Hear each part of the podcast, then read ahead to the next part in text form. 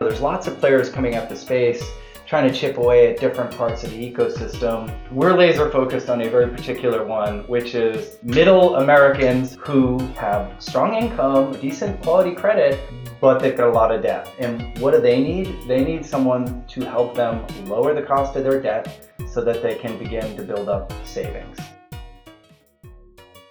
Hi, everyone. It's Julie Verhage Greenberg here with your Tux Time podcast from FinTech Today, where we talk about all things FinTech. In this episode, I am joined by Scott Sanborn, the CEO of Lending Club, which, Scott, I, I would be remiss if we did not start this podcast talking about the tear that your stock has been on lately. I, I asked our Slack community uh, what questions they have for you. And there was one person that was like, honestly, just thank him because it's the best performing stock in my portfolio right now. so, you know, let's dive into that a little bit. What what do you think has been behind it? Because for those that don't know, your stock stock was not doing that well for a very long time as well. It's quite the turnaround story.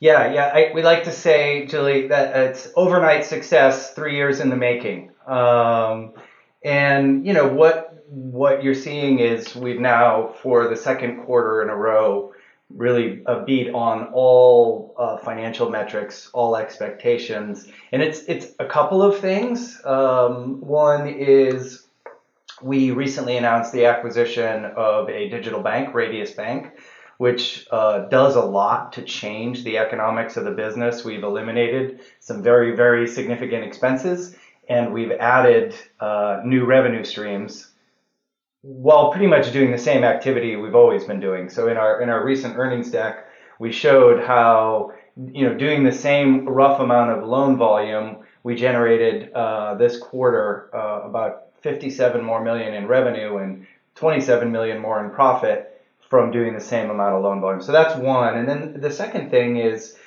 we had gone through a pretty uh, deep zero based budgeting exercise in 2018 and 19 to really transform the cost structure of the business.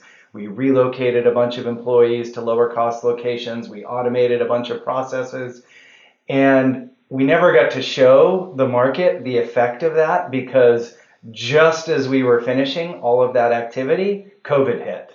And um, so, kind of, we came out of COVID with the acquisition of the bank and the cost structure in place. And so that's you that's really what you're seeing: higher revenue, lower expenses. Uh, those those two things, you know, come together in a nice way. Why why did you decide to do the acquisition when you did? And you know, looking back at it now that we are about you know a year or two um, uh, from that moment, do you think it was the right time, or do you think you should have done it sooner or later? Um, yeah, so I guess two questions in there. You know, why did we decide to do it? There, there were so many reasons um, that you know you can pick any one or two, and they, I think they would have been sufficient to to cause you to make this strategic decision. You know, I talked a little bit about financials. You know, we eliminated the cost that we used to pay to issuing banks to make loans for us. We eliminated the cost of warehouse lines, and we added a new revenue stream, which is interest income. That's the financial piece. There, there's also a very um, significant strategic piece, which is we now have the ability to just do more for our customers, right? Not only help them with lending, but also help them with spending and savings. Um, and so having the ability to offer banking services and be vertically integrated to do that in a way that again allows us to kind of capture more value and also therefore share more value to the customers is, is another big one. In terms of the timing, um, you know, you have to be ready and you don't just decide to be a bank. It's, you know, actually not your decision. It's the government's decision. And, you know, you, you're, you're taking on a pretty awesome responsibility, which is among other things, you are the caretaker for your customers' savings. And um, it's not something you can it's not you can't be in a state of readiness with that kind of c- compliance and control infrastructure overnight we had done quite a bit of the work because we worked with banks you know in our old model we you know we identify borrowers we assess credit risk we underwrite it price it uh, it used to be that a bank would issue it now we issue it uh, and we service it the the banks would buy about half of the loan volume. You know, we, we didn't keep any of the loan volume. We sold it all to a broad ecosystem of, of loan investors, asset managers, banks, uh, even hedge funds.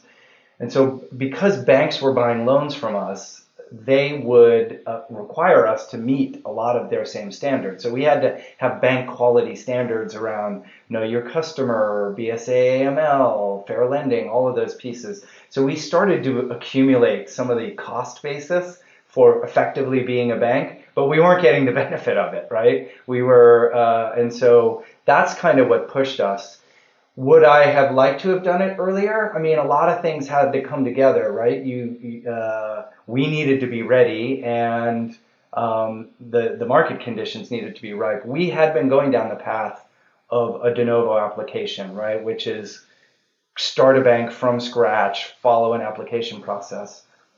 That process, you know, there's not very many examples you can point to of non-banks becoming a bank through that de novo process and where you've seen it, it has taken many years. Right? Mm. I think in the case of Varo, they talked about it costing them north of $100 million and taking them more than three years to, to accomplish.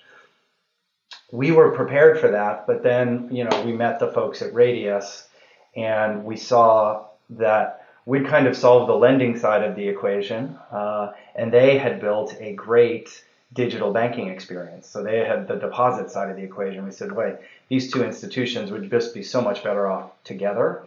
And so, and you know, in order for that to work, they needed to be available to to engage in that conversation at a price that we could afford.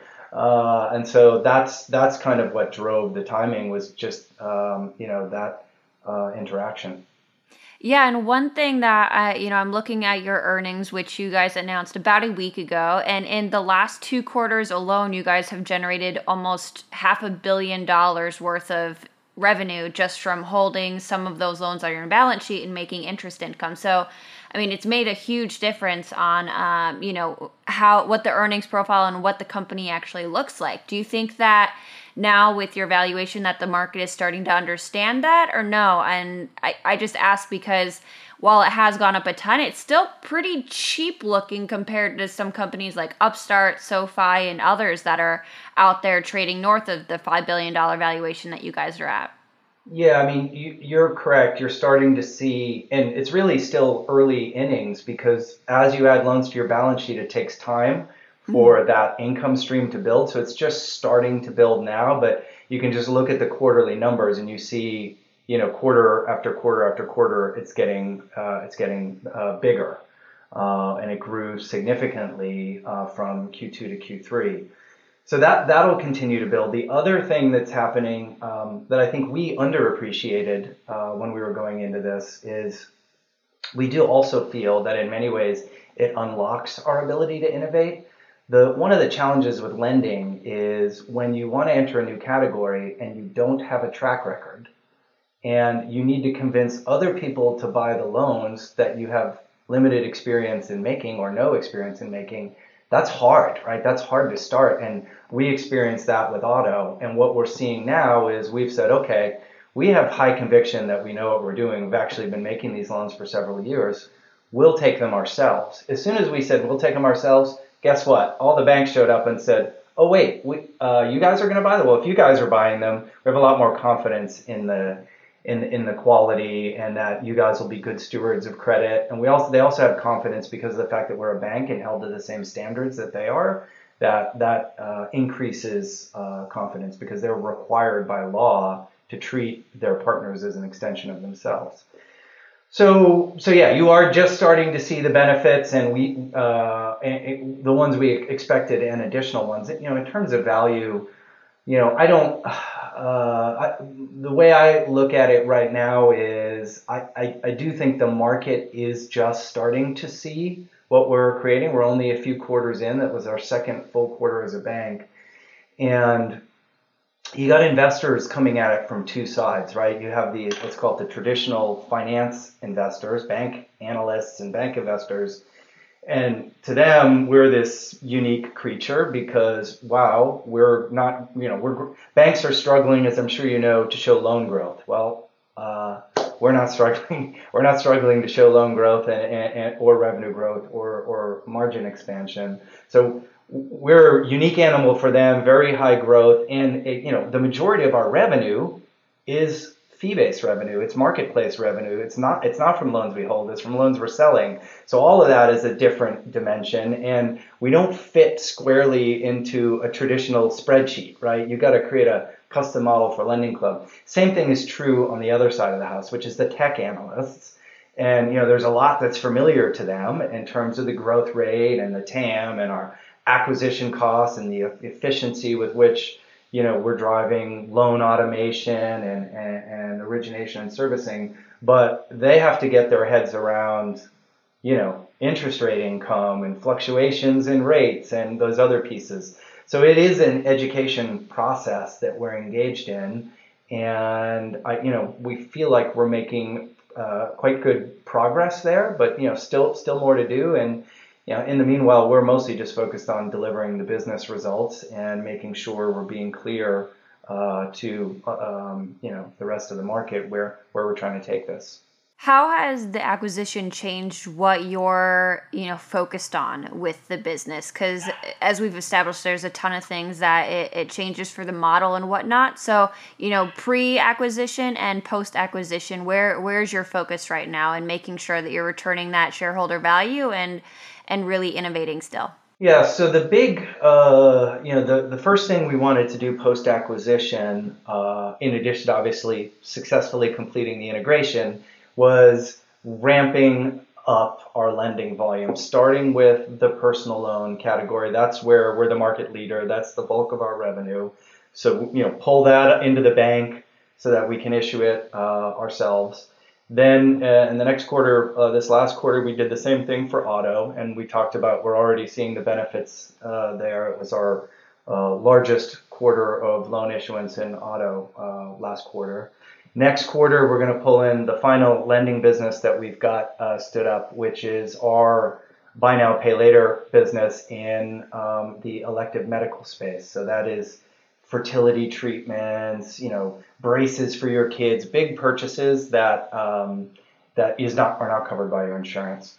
So once we've done that, we've kind of brought into house the the revenue drivers, the earnings drivers of the bank, and we've gotten these things on a common platform so that which which was not the case before, so that all of our investments in our you know, data science platform, our decisioning infrastructure, our payment infrastructure can be leveraged across all of those businesses. You know, and then we're going to be turning our attention to uh, the banking side of the house, which is okay, how do we take a customer that we helped save money off of their credit card debt or save money off of their auto loan and help them manage their broader spending and, and their savings? Switching gears, um, just since crypto has been such a big thing lately, what do you, what do you make of this whole DeFi space versus the TradFi or however you would say that and whatnot? Like, how is Lending Club thinking about the evolution of the banking system in terms of you know crypto and decentralization?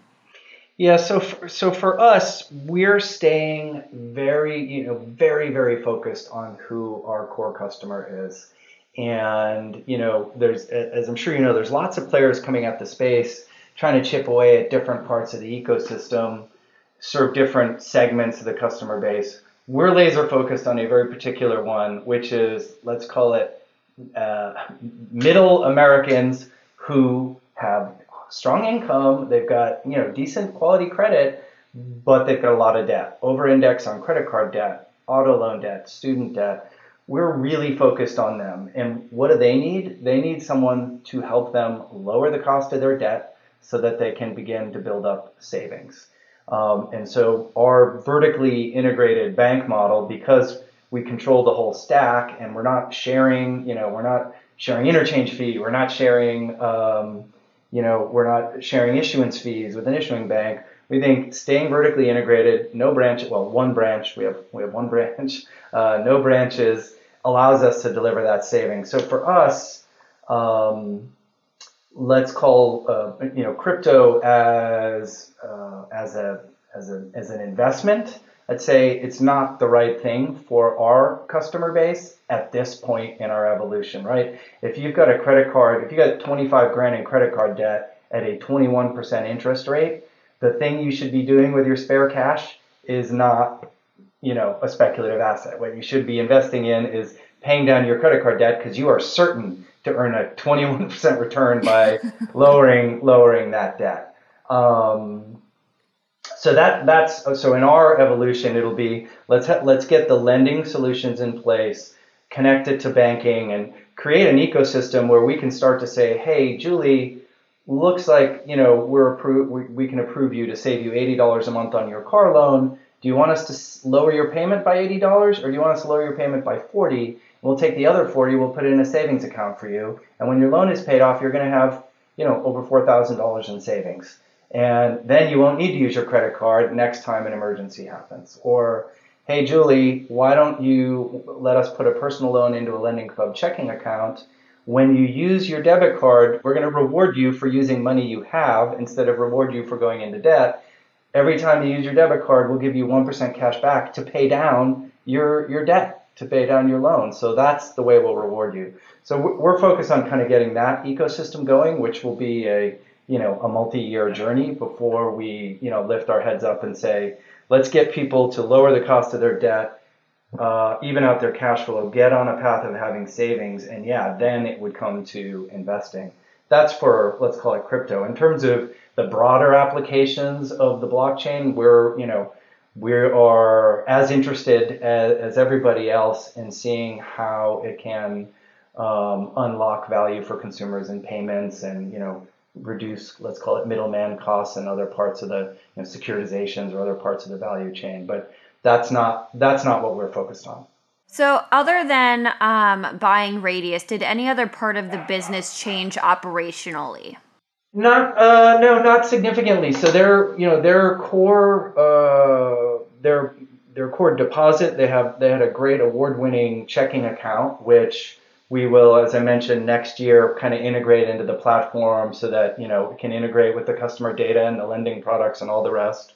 Um, and then they've got some commercial businesses uh, that we are maintaining. Uh, one of them, you know, one of the larger ones is the SBA loans, the government guaranteed loans. So they were a big provider of uh, um, PPP loans during the pandemic, and you know those are nice businesses. They diversify the risk on the balance sheet, and so we're we're maintaining those.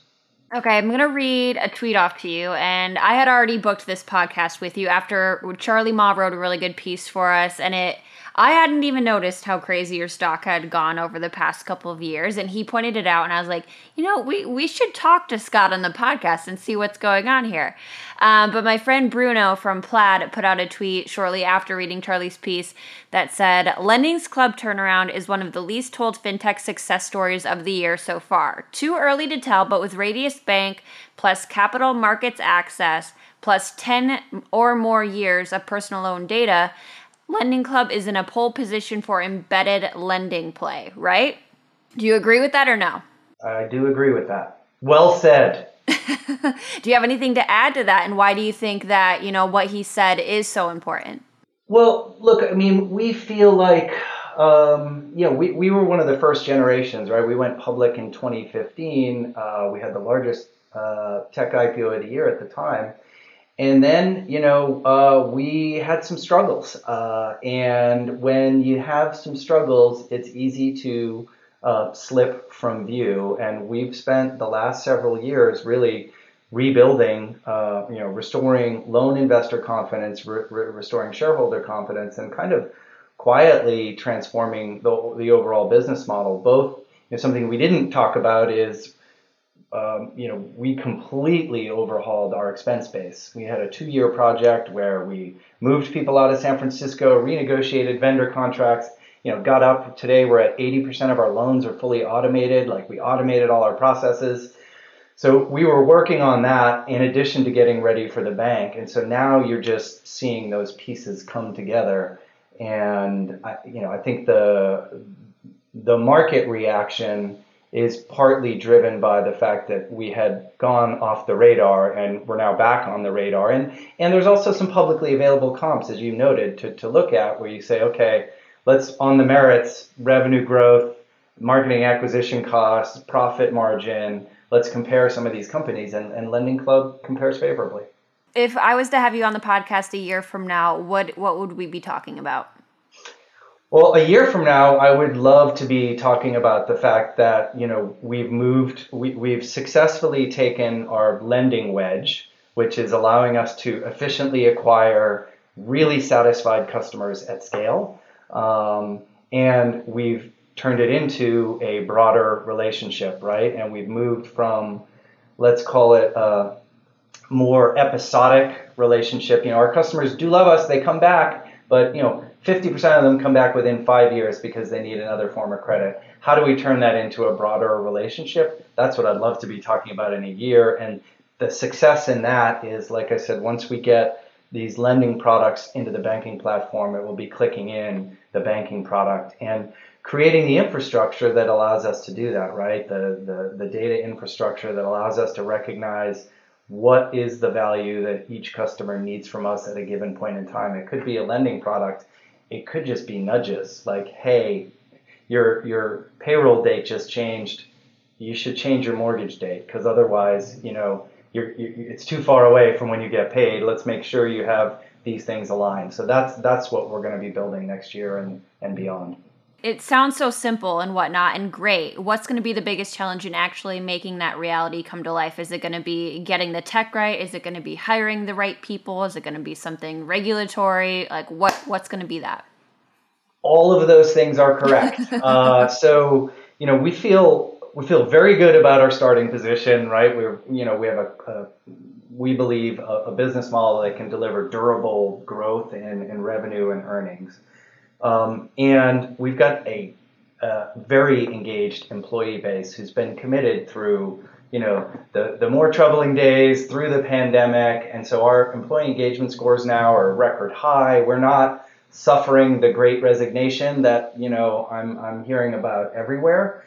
But, you know, this is a, the transformation is just getting started, right? The bank is what's going to provide the fuel. As we said in our last earnings call, we're going to be investing in building the loan portfolio because that will drive future earnings. We're going to be investing in marketing and we're going to be investing in technology. So, in order to move from a more transactional relationship to a you know a, a, a full on you know continuously underwritten customer relationship lots of work needs to go into the, the data infrastructure and even into the interaction model with the consumer we've got to move from what's primarily been a desktop to a to a mobile experience. Um, we are uh, transitioning um, the, the rest of our platform to the cloud. So we have a lot of work to do. We've got to hire the team, execute on it, and do it in a way that um, you know uh, continues to make the regulators comfortable that we're managing all of our risks.